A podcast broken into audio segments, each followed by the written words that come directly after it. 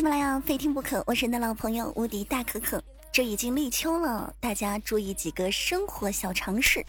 今天呢，在这儿友情的提醒一下大家：第一条，一天不能吃太多的鸡蛋，因为吃的太多呀，对母鸡的身体不太好，它来不及下蛋。第二条。饭后吃水果是一个错误的概念，正确的做法一定是饭前吃，否则有可能在饭后就被人家已经全部通通干掉了，你就可能只能吃个水果爸爸了。第三条，远离充电座，至少离人体五十公分以上，免得你老是想拿着手机玩儿。第四条，不要熬夜，因为熬夜对手机真的不好。第五条，不要喝太多的酒，省下点钱，天冷了该买秋裤了。第六条，不要吃太多的烤串儿，因为身体容易发胖。即便买完秋裤穿不上，还得再买，你说是吧？所以说，各位小伙伴，这秋天已经开始到了啊，立秋了。在这儿呢，希望大家呢多多注意生活小常识。这里是喜马拉雅，非听不可，我是你的老朋友无敌大可可。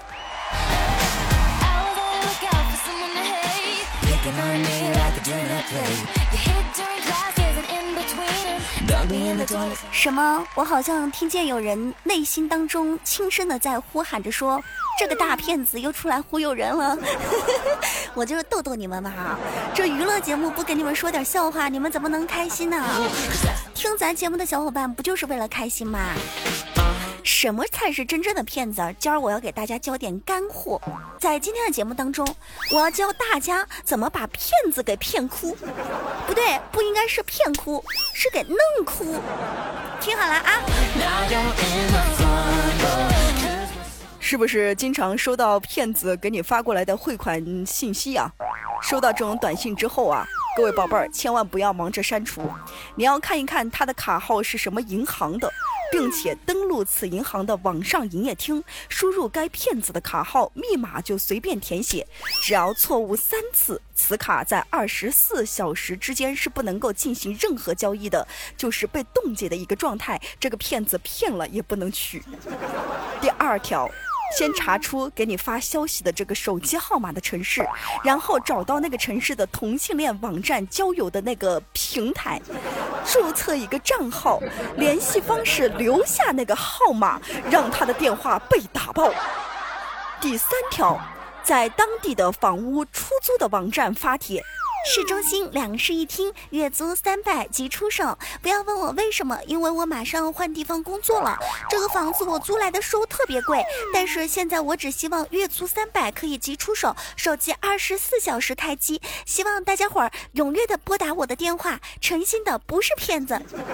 同样留下刚才给你发短消息的那个骗子的号码。第四条，怎么把骗子给弄哭？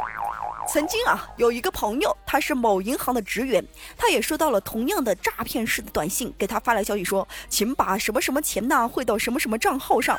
于是呢，这个银行的职员就按照账号每次汇出了一分钱，便从收款人的账户扣掉了两元，连续大概汇出了一元多。这个时候，终于收到了收款人发来的消息，他说道。请，不要再汇款了，已经扣掉了两百多了。虽然我是个骗子，但是亲，你是个大神吧？一看你就是个内行，教我们怎么生活呀？记得，如果说你要使用这一条的时候，汇款的时候一定要选收款人支付手续费，每笔两元。如果说你觉得我这个方式比较无聊哈，那那那你等我没有说。但是呢，像你们如果说经常碰到那种骗子，并且被骗子骗过的，可以坐在那银行，没事儿有事儿，我给你汇一笔一分，再给你来一笔一分，我再来一笔一分。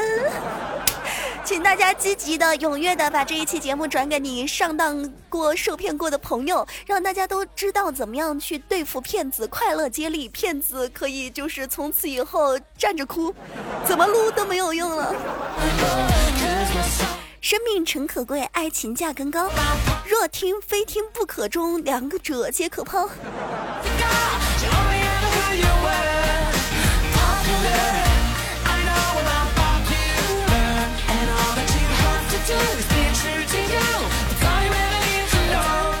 来看到坤坤发来消息啊，在上一期节目当中急急忙忙的发来消息，咱们距离上一期更新已经很久了。来读到他这样一条消息，说道：前几天开车的时候和女同事外出，女同事说：“哎呀，我感冒了，头疼，嗓子也疼，浑身都疼，非常的不舒服，能不能帮我买点药啊？”于是，经过药店的时候，我就下去给他买了一包冲剂，回到车上递给了女同事。这个时候，我老婆来电话了，我刚刚接起老婆的电话，说了一声“喂，老婆”，只听见我那坑爹的女同事在旁边叹气说：“哎，我现在又没有水，你怎么还买颗粒的？”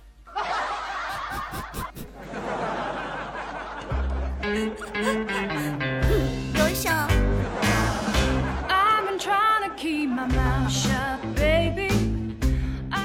好多人说两口子在一起了之后没有激情哈，那你可以趁你的女同事给你做出的这一番贡献，然后跟你的媳妇儿能好好的激情一番。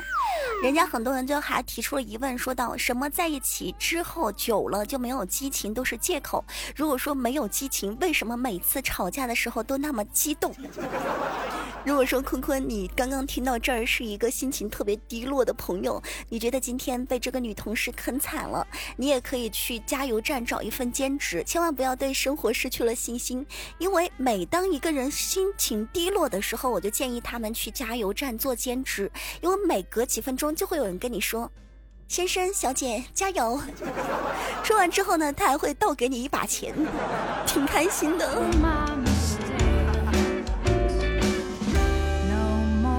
上期节目当中，有朋友问到说：“可可，我想问问，我听了你这么多年的节目，不知道你长得好看不好看啊？我吗？好看不好看啊？人家说中分看鼻子，齐刘海看脸型，斜刘海看气质，无刘海看五官。然后我经常照镜子看自己，我发现我只适合蒙面。你觉得呢？”想看照片吗？可以在喜马拉雅搜索“无敌大可可”，关注到我的听友圈，里面会有我的照片。同时呢，也可以在喜马拉雅搜索“无敌大可可”，对我进行关注。然后咱们平时的周一到周日的下午一点三十分到四五六七点吧，和晚上九点三十分到凌晨的十二点半或者是一点钟都在直播。直播间里面有时候我们会发自己的照片，比如说我小时候的照片和长大了。今天白天还发呢，小时候的照片。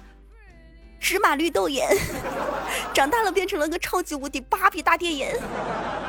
小时候啊，跟长大了会有变化的，女大十八变，一点错都没有啊。同时也可以关注一下节目详情，节目详情当中有很多我们的联系方式，大家伙也可以稍微的关注一下。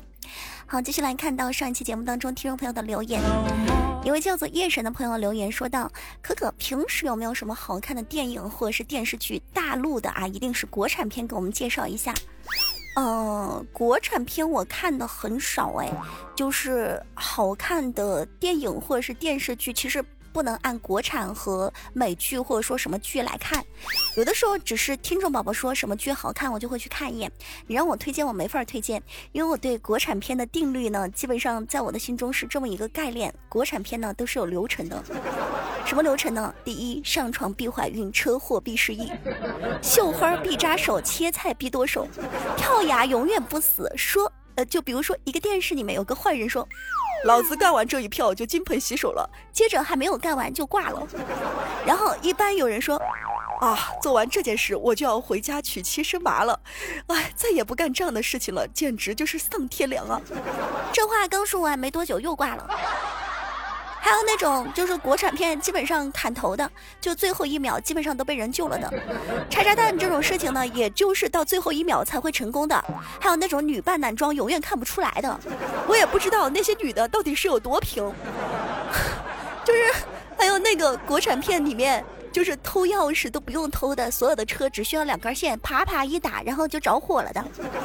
所以基本上我不太看国产片，因为我觉得国产片里面，你不管是哪一部电视剧、哪一部电影里面都有这些镜头。不信你们仔细观察一下。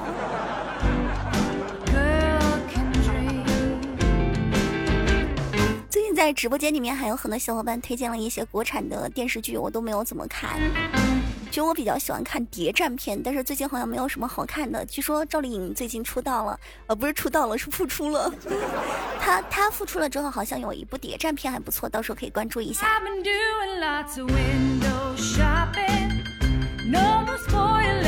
续来关注到小黑发来消息说，有一阵子啊，我坐出租车，我就是想装社会大佬，我就是不想花钱。每当我坐到一个地方的时候，我就从兜兜里面掏出一个水果刀，在那儿剔牙，一边剔牙一边装着牛逼哄哄的问出租车司机：“小哥，多少钱啊？”哎，快点，我问你呢。多少钱啊？一般呢，司机都吓得够呛，心里面肯定是想：哎呦，这人肯定是个黑社会。你看啊，这这是拿拿小刀剔牙的。这我要是张嘴要要要要钱呢，他不得给我一刀啊？还还是别惹事儿了，就就就跟他说吧，没几个钱，反反反正就不要了。别别别别把命命命给搭上了。小黑说，自从这一次成功之后，就觉得这是一种很有成就感的事情。于是乎，每一次坐出租车的时候就使用了这一套。哎，你别说真灵，每次都不。不用付钱，然后有一天，终于啊，天道有轮回，苍天饶过谁？那一天是一个夜黑风高的晚上，我坐了一个出租车，我也在付钱的时候掏出我那水果刀，在那可哧可哧的剃我那小牙，一边剃着一边斜着眼睛问那司机师傅：“哎，多少钱呢？多少钱？你快跟我说说呀！我这视力不好，看不清楚那表啊，多少钱啊？” 没想到这个司机从座底下抽出一把菜刀来，在那儿刮胡子，一边刮一边说：“多少钱啊？看不给呗？我也不太知道啊，你觉得呢？啊？哎，碰对手了吧？天道有轮回，苍天饶过谁？”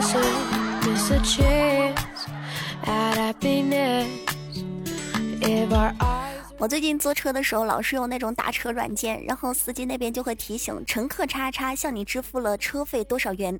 我这个人呢，经常会有一些恶趣味，就喜欢改名字，比如说把微信名字改成老婆，给我们直播间经常到我们直播间玩的那些小哥哥们就发消息说什么：“亲爱的，你怎么还在跟那黄脸婆一起生活呢？还不来找我呢？” 然后那天呢，我就把我的那个软件上的名字改成了拒绝，然后呢，它上面就会显示乘客拒绝向你支付了十五元。然后有一天呢，我还改了个名儿叫用西兰花，它上面就显示乘客用西兰花向你支付了十五元。然后还有一天呢，我改成了没钱，上面就显示乘客没钱向你支付十五元车费。有一天我又改成了明天再，然后上面就显示乘客明天再向你支付十五元的车费。然后后来有一天我实在无聊，不知道改个什么名儿，我就改成了根本没打算。然后司机师傅那边就显示了乘客根本没打算向你支付十五元的手续费。后来呀，每天都有司机师傅给我发消息说：“大姐，我求你了，能不闹了不？”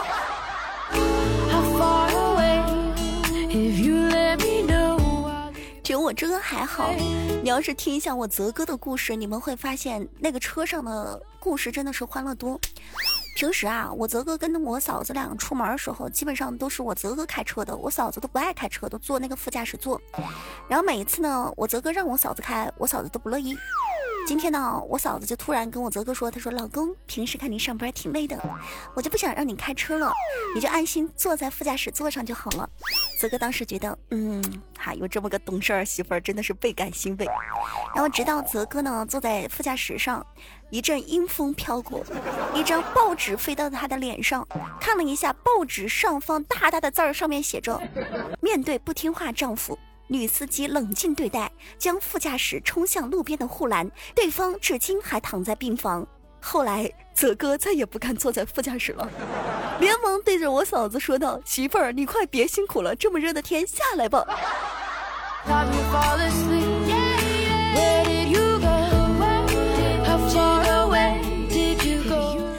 有六哥发来消息说道：“他说最近有个姑娘老是追我，然后我第一次见她的时候，她家在割小麦。她说她喜欢我，然后我去帮她家割了一个星期的小麦。后来她跟我说我俩不合适，我俩就分开了。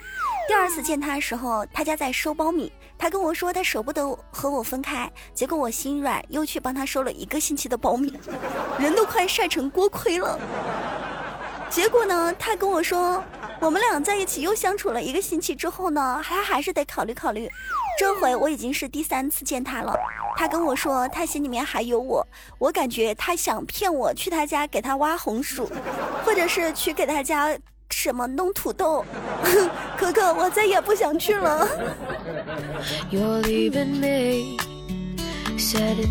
哎，我前段时间看了一个鸡汤，还是不错的。说，假如你在成都二环有一套房子，三十岁没有结婚，不怕姑娘不嫁给你；假如你在上海经济区有一套房子，五十岁没有结婚，也会有二十岁的姑娘嫁给你；假如你在北京朝阳区有一套四合院，就算你躺在床上一动不动了，也会有二十岁的姑娘嫁给你，这就是现实。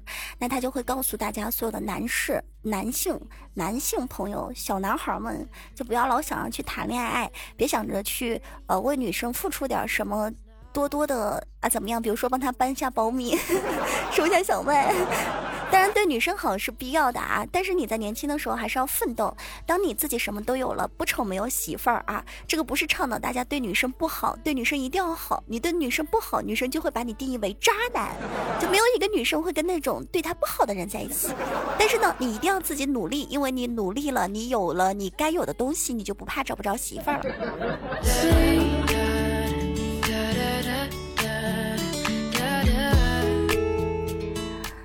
听晨晨发来消息说，我最近喜欢的姑娘已经很久没有很久很久很久没有理我了，我觉得心里面特别特别特别特别难过，伤心寂寞的时候，一个人就想死啊，对着那个窗户啊看了又看，也不知道能不能跳下去，跳下去干啥呀？你的生命是你爸妈给的，然后你能长这么大也是爸妈培养的，为了一个女人跳楼，你疯了吧？人家有一句俗话叫做“你不理我的时候，我绝不打扰你；你冷落我的时候，我也要慢慢的冷落你。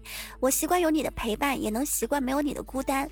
当一个人忽略你的时候，你千万不要伤心，因为每个人都有自己的生活，谁都不可能一直陪着你。世界上最尴尬的事情，莫过于高估了自己在别人心中的位置。你珍惜我，我就会加倍的去奉还；你不珍惜我，就让一切去归零。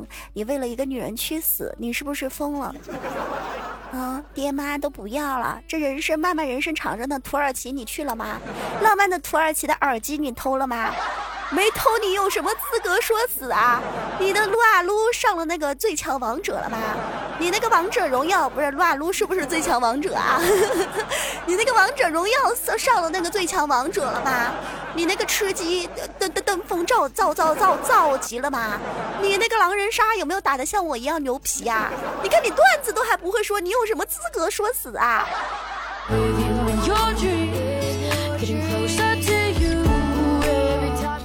别老想着死，想想怎么养生吧。都老大不小了，我劝大家以后真的不要再熬夜了啊！熬夜不是所有梦想者的倔强，它只会让你连做梦的时间都没有。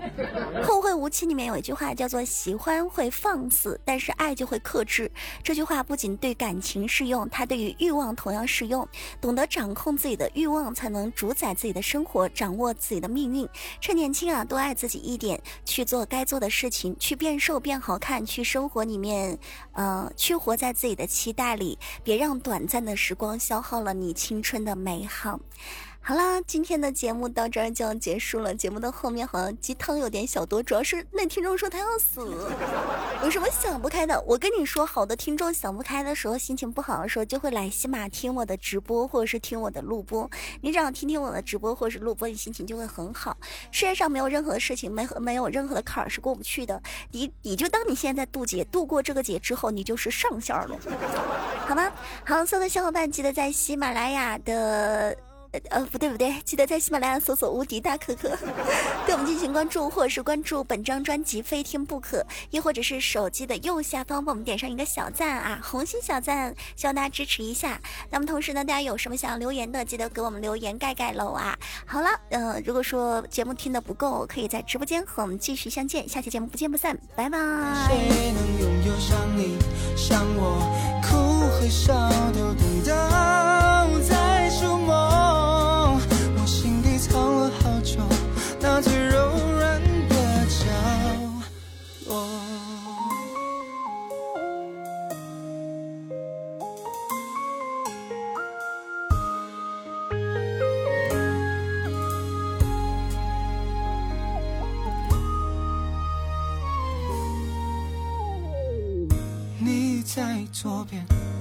我请好友第一张照片，不太敢亲密的，属于我们俩的，脸庞太天真了，苹果一样的甜的羞涩，太多感触已不同了，世界变了，还是我改变了，夹在书本这相册。